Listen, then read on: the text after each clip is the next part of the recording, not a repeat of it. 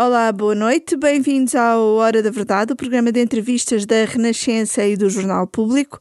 Hoje o nosso convidado é Francisco Assis, atual presidente do Conselho Económico e Social. Queríamos começar por lhe perguntar uh, que balanço faz das eleições presidenciais. Bom, nas eleições presidenciais, em primeiro lugar, há uma vitória clara e muito expressiva do atual presidente da República. Esse é talvez o primeiro grande dado, é uma vitória por um valor eh, muito, muito eh, expressivo, que significa que, de facto, houve um consenso uh, muito alargado em torno dessa candidatura.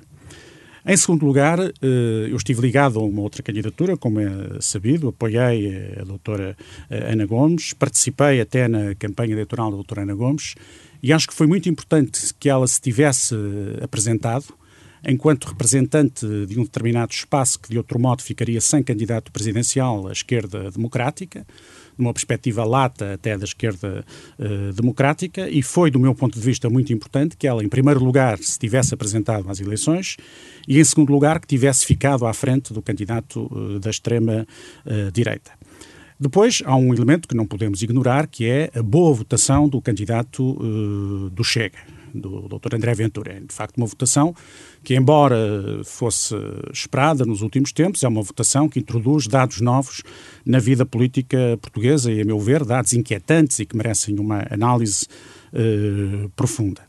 Doutor Francisco Assis, Diga, eh, o ministro Pedro Nuno Santos, no domingo, escreveu no público que, ao ter optado por não marcar presença no debate político das presidenciais, o PS contribuiu involuntariamente para a afirmação do candidato da extrema-direita e o senhor, num comício da campanha da Ana Gomes, também disse que o PS não podia ter faltado este combate, que estava também em causa um combate ao candidato que, como o senhor chamou, proto-fascista.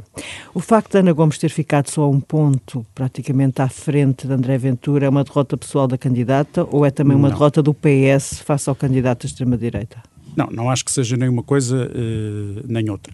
Em primeiro lugar, da candidata não é. A candidata revelou uma extraordinária coragem em apresentar-se. Ela sabia de antemão que não tinha possibilidades de ganhar estas eleições. Objetivamente, todos sabíamos que o professor Marcelo Rebelo de Sousa iria ser reeleito Presidente da República, só se ocorresse um terremoto eleitoral absoluto. E, contudo, ela teve coragem de avançar em segundo lugar, teve coragem de avançar, mesmo sabendo que não contava com o apoio do seu próprio eh, partido, e fê-lo em nome de, dos valores fundamentais eh, de uma República, da República e, e, e do nosso modelo democrático-liberal de organização política. Portanto, acho que aí nem se pode falar nunca de derrota alguma. Foi um gesto de coragem e foi um gesto de grande de afirmação de um grande compromisso cívico que ficará registado para a posteridade. Em relação ao Partido Socialista, na verdade, o Partido Socialista eh, optou, não é a primeira vez que o faz, optou por não apoiar eh, ninguém, o que, não, o que, também não foi bem assim, como sabemos.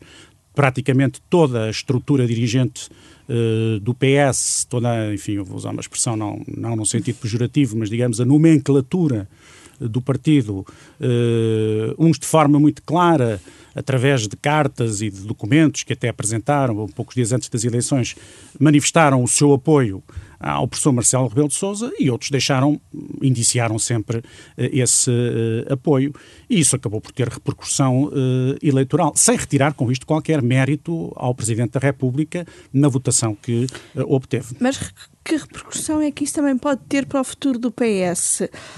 Um, é possível ler deste resultado e destes alinhamentos da nomenclatura, entre aspas, uh, socialista, uh, ler uh, consequências políticas para o futuro? Ou este foi um episódio que está encerrado e que não tem mais impacto no caminho futuro do PS?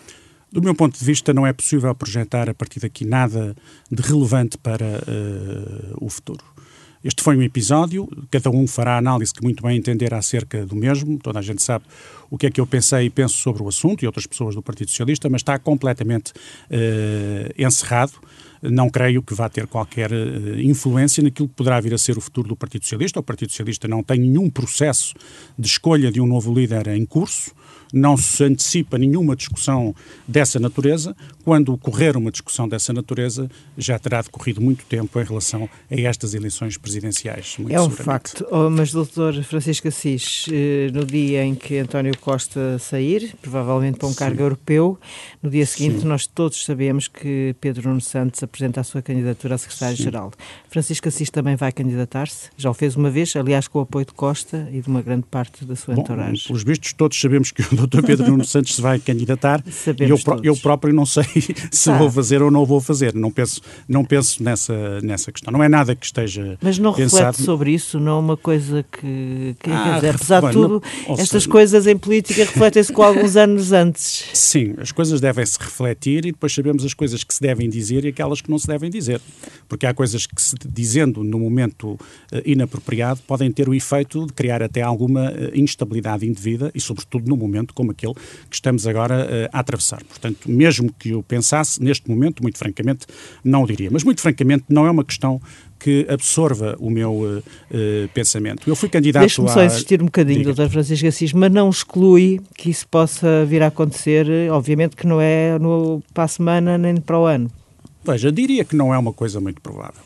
Eu uh, fiz um percurso nos últimos anos uh, muito autónomo, muito independente. Eu fui candidato a secretário-geral já há muitos anos atrás tenho algum afastamento da vida, da vida partidária. Não exerço nenhuma função no Partido Socialista há muito tempo. Faço parte da família do socialismo democrático, sou um militante e serei sempre do Partido Socialista. Nas questões essenciais, reconheço-me, evidentemente, nas linhas de orientação uh, do Partido Socialista. Umas vezes tenho convergências, outras vezes tenho divergências em relação uh, às opções que são tomadas procuro afirmá-las, creio que ninguém desconhece uh, as minhas posições, porque acho que é isso o dever de um político. Há um debate ideológico que terá de ser feito no PS Sim. mais tarde ou mais cedo uh, e que o ministro Pedro Nuno Santos parece querer uh, estimular que um, a direção do PS entende que não é o momento para fazer, mas primeiro acha que esse momento ideológico tem de ser feito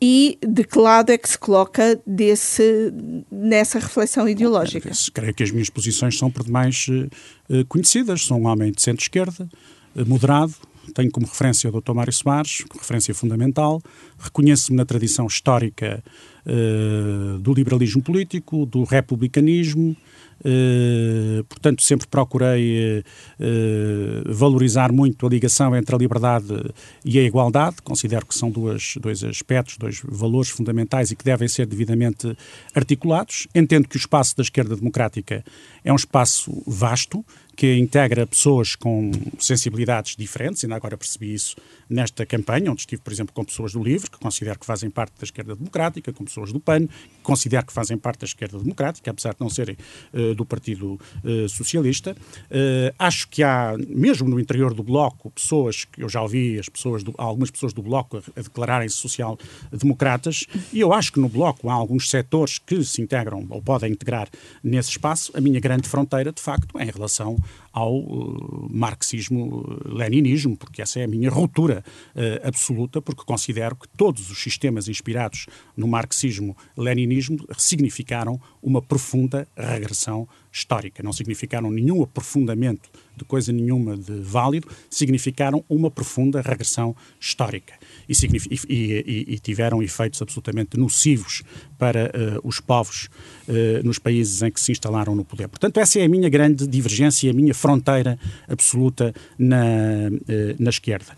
Em relação ao resto, eu tenho tenho disponibilidade para dialogar com as pessoas, tenho as minhas posições, não sou um dogmático, também admito que nós temos que, por vezes, também evoluir, eh, o pensamento é um caminho, não é? Pensar também é caminhar. Mas não vai apoiar, de certeza, Pedro Nuno Santos à, às eleições de, internas tenho, do PS? eu não tenho certezas nenhumas neste momento, porque eu não sei minimamente o que é que vai acontecer daqui a, um, daqui a uns anos. Quer dizer, nós não podemos estar a antecipar coisas que não sabemos o que é que vai acontecer. Nisso, nisso procuro ser muito uh, rigoroso. Eu, uh, no momento em que se colocar essa questão, terei, terei eu e todos os demais proceder a uma avaliação. Eu não gosto é do estilo, não, nunca alimentei isso, isso viu-se, aliás, quando fui candidato há uns anos atrás. Eu, no Partido Socialista, nunca criei uh, grupos. Eu fui presidente da Distrital do Porto e nunca criei verdadeiramente um grupo a partir do Porto e até me afastei a dada altura. Fiz um mandato e depois não, não, não quis prosseguir porque tinha alguma. Uh, tenho, eu, eu confesso que tenho alguma dificuldade nesse tipo de vida, de vida, de vida partidária, que é andar a criar, agregar grupos, criar apoiantes, construir pequenos exércitos. Isso eu tenho uma enorme dificuldade. Não estou a dizer que isso que é um mérito meu e é um defeito dos outros. É uma característica que eu tenho e que, porventura, até me pode, eh, na altura impediu e pode impedir de desempenhar determinadas funções. Mas é, sou como sou, também não, não vou mudar agora.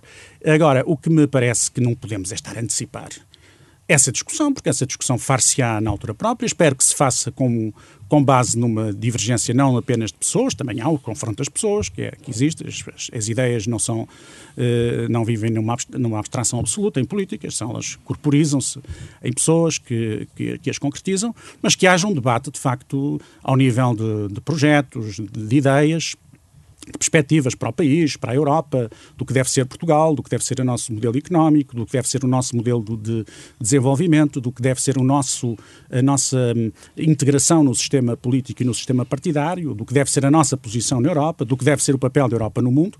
Esses é que são, de facto, os grandes temas. E não antecipa nem prevê nenhuma ruptura dentro do PS a propósito desse debate que venha espero a ser feito? Que, espero que não, porque, como lhe disse, o Partido Socialista é um partido, como todos os grandes partidos, é um partido de espectro muito largo e onde devem caber eh, personalidades com pensamentos uh, uh, diferentes em relação a algumas matérias. Não, creio que nós teremos em comum Uh, referências filosófico-políticas fundamentais.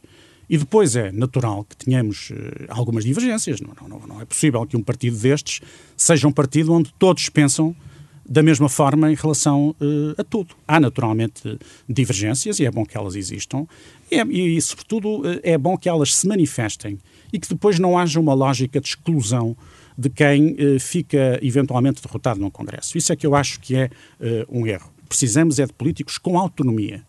Com autonomia de pensamento, e com autonomia na ação uh, política, que não estejam dependentes de coisa nenhuma, que não tenham como preocupação, a preocupação fundamental de agradar ao chefe, que não tenham a preocupação fundamental de construir as suas carreiras uh, políticas, procurando perceber sempre e há poucos para onde lado, e há para onde lado só para uns assim, certo, doutor? Há muitos, há muitos, como todos nós sabemos, há muitos em todos os lados, não, não sei se são a maioria, por vezes até acredito que sejam, eu não tenho, eu, eu, eu alterno, às vezes tenho uma visão muito otimista do ponto de vista antropológico, às vezes tenho uma visão muito pessimista varia um bocadinho com os dias, mas a verdade é que hum, é evidente que há muitos políticos assim. Esses são os maus políticos, do meu ponto de vista. E, aliás, falou-se aqui do, do, do Dr. Pedro Nuno Santos. Há uma coisa que eu lhe reconheço, independentemente das divergências que possamos ter, é a sua coragem uh, política. Ele, de facto, é uma personalidade política uh, autónoma. Uh, ele, quando tem que divergir, diverge. Ele é membro do governo e tomou esta, esta posição. Eu não estou a imaginar muitas pessoas que, na, no lugar dele, tomassem a posição que ele agora uh, tomou. Portanto, é evidentemente uma personalidade política, é uma, é uma personalidade política com autonomia de pensamento e com autonomia na ação e com, e com coragem, que é um elemento fundamental para a vida uh, política. Por isso, independentemente de, de, outras questões, portanto, não estou com isto a dizer nem que o vou apoiar ou deixar de apoiar, porque já disse que é absurdo neste momento colocar essa questão.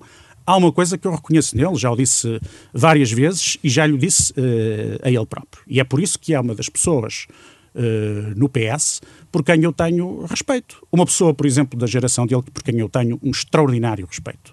O Dr. Sérgio Sousa Pinto. O Dr. Sérgio Sousa Pinto é uma das grandes figuras da nossa vida política eh, nacional. Tem sido um homem de uma liberdade eh, absoluta. Por exemplo, quando se fala de eventuais líderes do Partido Socialista no futuro, eu nunca percebo porque é que não se fala, por exemplo, também do Dr. Sérgio Sousa Pinto, que foi líder da JS, que foi um homem que marcou Sim, mas eu penso que o Dr. Sérgio Sousa Pinto se auto-excluiu e a última vez que eu o entrevistei ele disse que devia ser Francisco Assis. Bom, eu não estou, olha, já nem me lembrava disso, eu não estou, eu não estou, eu não, estou não é por nada, não, não, é por nada, mas... não, olha, não me lembrava disso e não estou a dizer isso para, para, para retribuir, estou a dizer o que penso. Eu penso que ele tem, ele é uma pessoa extraordinariamente inteligente, com uma perspectiva do país, com uma perspectiva da Europa, com um pensamento político e com coragem política. Portanto, é outra personalidade, porque eu acho que pode um dia aparecer, como há outras personalidades.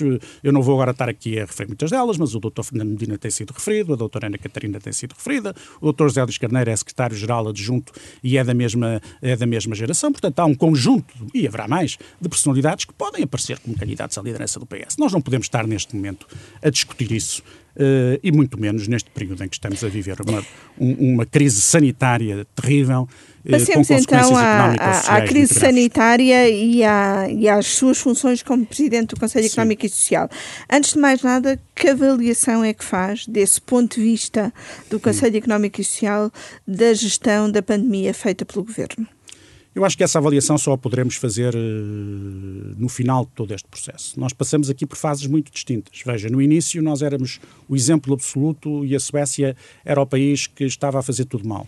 Agora, aparentemente, as coisas são ao contrário. Nós estamos pior e os suecos estão melhor. Para pôr assim uh, só dois casos extremos. Uhum. Eu acho que só no final é que poderemos fazer eh, essa uh, avaliação. E nem é tempo de fazer avaliações neste momento, é tempo de ação. Quer dizer, num, num contexto desta natureza, nós não podemos perder tempo. Eu ouvi outro dia uma entrevista do Dr. Rui Rio na TVI, na segunda-feira passada, que em, que ele mais uma vez manifestou uma atitude que eu muito aprecio nele, que é o seu sentido de Estado. Nós podemos gostar ou não gostar, concordar ou não concordar com o Dr. Uh, Rui Rio, mas é inequívoco que ele tem sentido de Estado. E ele o que disse muito claramente é que este momento não é um momento, embora ele, enfim, PSD neste momento já faça algumas críticas e é a sua função, mas dizendo, mas há questões que eu não posso neste momento colocar, porque eu percebo as dificuldades do, do, do, da fase que estamos a atravessar.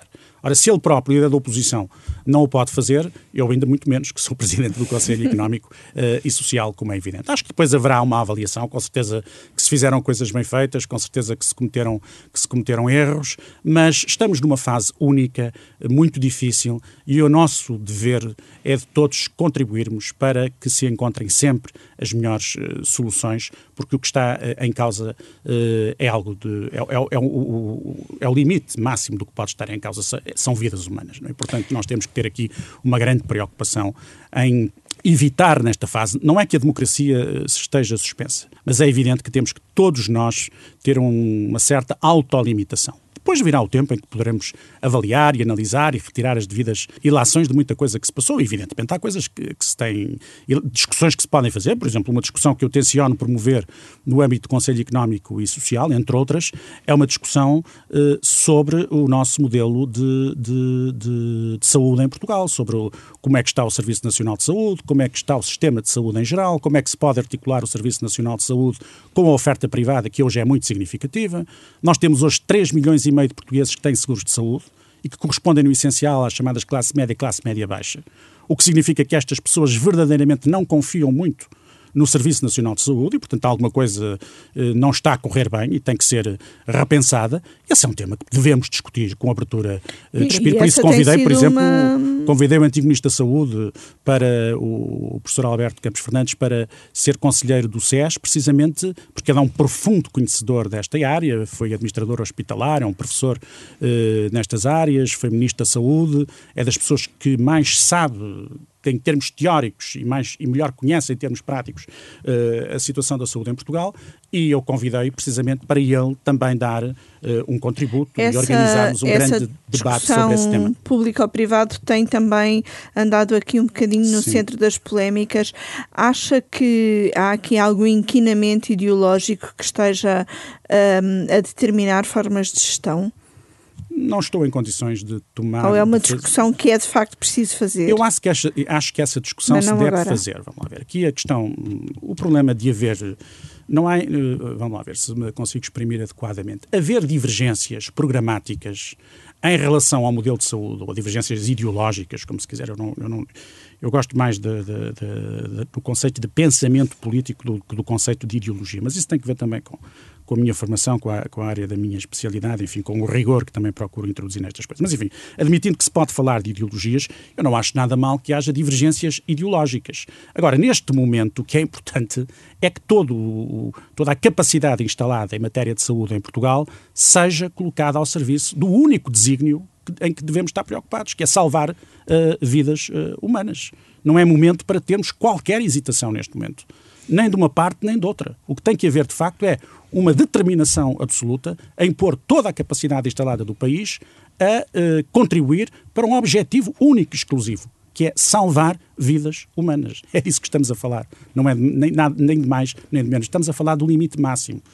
É muito, são muito poucas as horas, os momentos na história, em que um político tem que tomar decisões uh, que têm consequências tão radicais. Quando tomamos outras decisões, elas têm consequências, melhoram ou pioram a vida de alguns setores da população, podem ter efeitos mais ou menos eh, nefastos para, para o país, podemos cometer erros, mas aqui não se pode cometer erros. Ou melhor, aqui, uh, sempre que se percebe que há um erro, tem que ser imediatamente corrigido. E eu acho que essa preocupação neste momento, uh, neste preciso momento em que estou a falar, essa preocupação uh, existe uh, e, é, e, há, e, há, uma vontade clara de todos os setores ligados à, à, à saúde, sejam públicos, sejam privados, de todos, sem exceção, há uma vontade clara de todos contribuírem para fazer face a esta gravíssima crise com que estamos ainda confrontados. Com os subsídios tanto a trabalhadores como a empresas, estamos, uhum. no fundo, a manter atividade de forma artificial.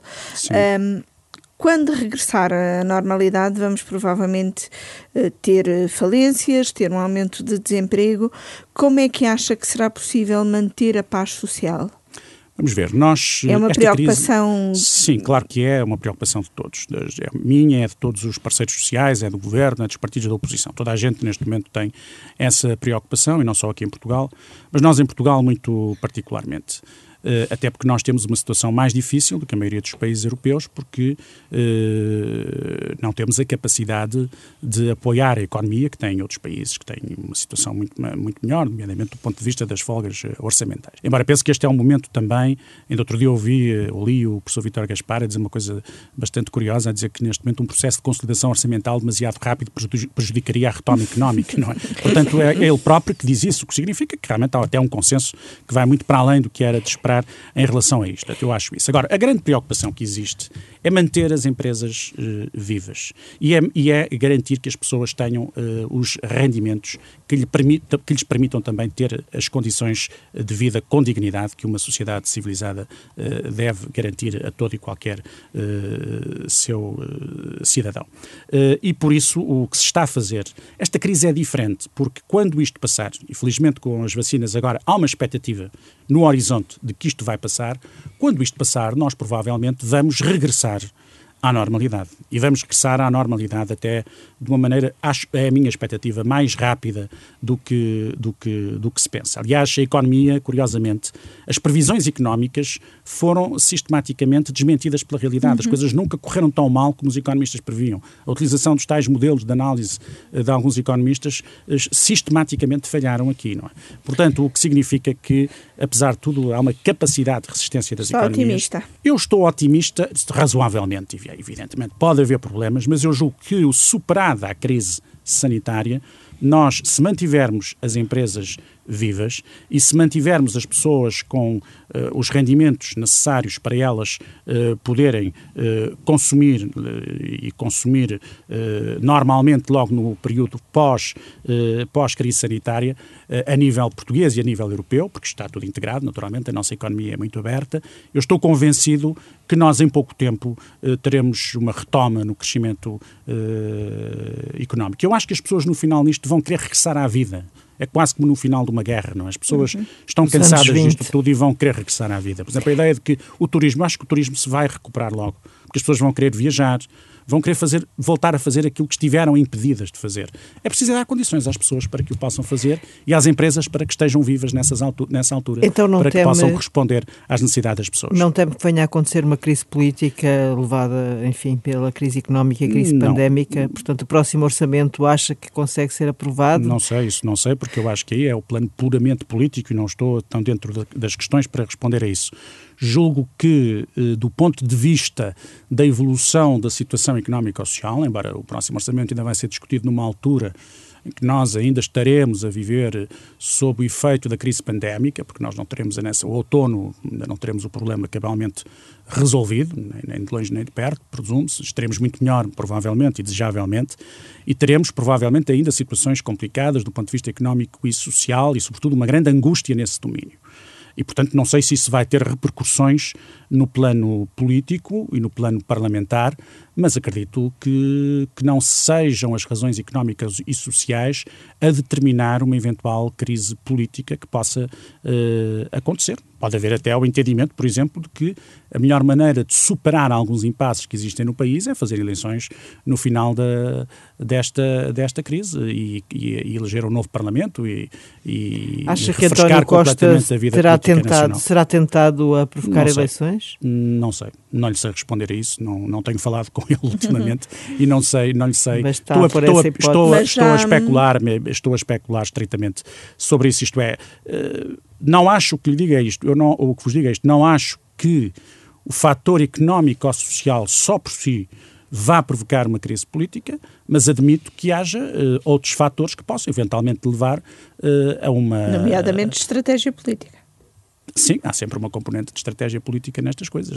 Os membros do Conselho Permanente queixam-se muito de alguma desvalorização, de que o governo neste momento só os consulta porque é obrigado, que envia documentos em cima da hora, que não há debate suficiente. Há aqui de facto uma desvalorização deste instrumento ou é só uma questão de conjuntura? Vamos ver, nós temos reuniões de concertação social de 15 em 15 dias. Ainda hoje tivemos uh, uma uhum. reunião da, da, concertação social. É verdade que os documentos são apresentados muito em cima da hora. Julgo que tem muito que ver com a, com a, com a conjuntura atual. É verdade que eu próprio também entendo que deve haver maior envolvimento dos eh, parceiros da concertação social, que o governo deve valorizar mais, não estou a dizer que não valorize, mas deve valorizar mais a concertação uh, social. Os ministros mais diretamente envolvidos, a Ministra do Trabalho e a Ministra da Economia, claramente valorizam a concertação uh, social. Mas é importante que haja uh, uma grande valorização da concertação uh, social, porque ela é fundamental sempre e, em particular, no momento em que estamos a dizer. Por isso, eu diria que compreendo essa preocupação dos parceiros sociais. Numa parte significativa, subscrevo essa preocupação e, enquanto Presidente do SES, tudo farei para que esse problema seja uh, ultrapassado. Uhum. Até porque e... também tenho a convicção que da parte do Governo não há uh, nenhuma, uh, nenhum, nenhuma atitude crítica uh, em relação à concertação social. Pelo contrário, os partidos socialistas e sociais-democratas na Europa sempre valorizaram a concertação social. Quem, estava contra, quem esteve sempre contra a concertação social foram os partidos eh, mais à esquerda, os partidos comunistas, por essa Europa uhum. fora, porque de facto têm uma visão, que é a visão deles, uh, sentam até numa perspectiva uh, histórica ou filosófica, que Sim, aponta de facto para o mérito. continua a ter esse da, entendimento. Mas continua, porque senão deixava de ser comunista. É? Se, se, passasse, se passasse a ter, a ter outra, outra visão, passaria a ser social-democrata. Mas a verdade é que um, o governo, creio eu que não, muito francamente, acho que não tem que valoriza a concertação social, mas tem que se melhorar algumas coisas, como, nomeadamente temos que melhorar o SES. O SES tem que ter, do meu ponto de vista, um papel mais ativo. O SES teve excelentes uh, presidentes até aqui, uh, teve grandes figuras, o último presidente, professor Correia de Campos, uh, um presidente, uma figura de maior relevo na vida nacional, promovemos muitas, promoveu muitas coisas, muitas iniciativas, e nós agora temos que o fazer e dar mais, um pouco mais de visibilidade uh, E o que é SES. que pensa fazer para uh, dar essa visibilidade e, e dinamizar mais uh, o SES? Já nos falou do debate que pretende promover Sim. sobre a saúde. Há mais algum, algumas Sim, ideias olha, que já tenho, tenha para começar por que, prática? Algumas não as vou dizer agora aqui porque tenho que as apresentar primeiro ao, aos outros elementos, mas eu escolhi desde logo dois vice-presidentes uh, o professor Fernando Alexandre e a professora Sara Falcão Casaca, que são, um é economista, uh, um reputadíssimo economista da Universidade do Minho e que tem desenvolvido um trabalho vasto, mas incidindo nos últimos tempos sobre um tema que me parece fundamental, que é a questão da produtividade da economia portuguesa. Não há, a meu ver, perspectivas de crescimento da economia e nesse sentido também não há perspectivas de melhorarmos o nosso estado social se não tratarmos este problema da produtividade, que evidentemente depois há muitos subproblemas que estão na base disto, a educação, a qualidade da gestão empresarial, a qualidade da administração pública, a celeridade da justiça, portanto há aqui vários fatores que têm que ser devidamente tratados, mas este é um dos temas que eu tenciono tratar. E no outro caso, da outra vice-presidente, uma questão a que atribuo muita importância e que esta pandemia veio, veio tornar mais evidente, que é a profunda desigualdade que ainda subsiste, uh, a desigualdade de género que subsiste uh, no mundo do, do, do trabalho, trabalho, e que tem que ser ultrapassado e que não é só ao nível das, das remunerações, também é, mas é ao nível do tipo de ocupações, do tipo de profissões. Uh, portanto, isso tudo tem que ser muito analisado. Vamos, aliás, fazer no dia 8 de março o próximo plenário do SES, que é o corresponde ao Dia Internacional das Mulheres e é precisamente uhum. o objetivo é assinalarmos, o SES também assinalar, o SES também, e, e querem envolver os parceiros sociais, porque normalmente estes temas passam um bocadinho à margem, querem envolver os parceiros sociais em novos temas, como um tema uh, desta natureza. Por exemplo, uma outra coisa que tenho vindo a ponderar uh, e que me parece que o SES pode ter aqui um papel, tem que ver com isto. Uma das coisas mais negativas que ocorreram nesta campanha uh, eleitoral para a presidência da República foi a forma como o candidato da extrema-direita tratou a comunidade cigana uh, portuguesa. Foi das coisas que mais me chocou, porque uh, considero isso absolutamente infame. É tratar uma. É, é, é, o mais fácil que pode haver para quem tem, não tem grandes princípios morais, é o mais fácil que pode haver é atacar os mais fracos e é tentar às vezes pôr eh, os mais pobres uns contra os outros. Isso é uma coisa absolutamente indecorosa. E isso foi o que tenta, é isso que se tenta fazer e se tentou fazer.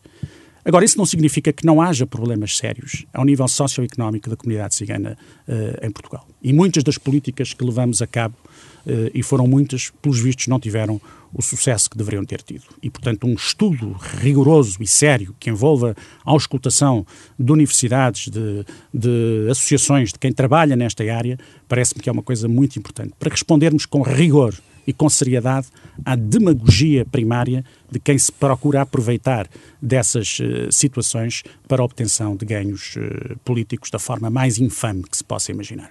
Muito obrigada, Dr. Francisco Assis. Nada, Ficamos por aqui. Foi Muito um gosto tê-lo connosco.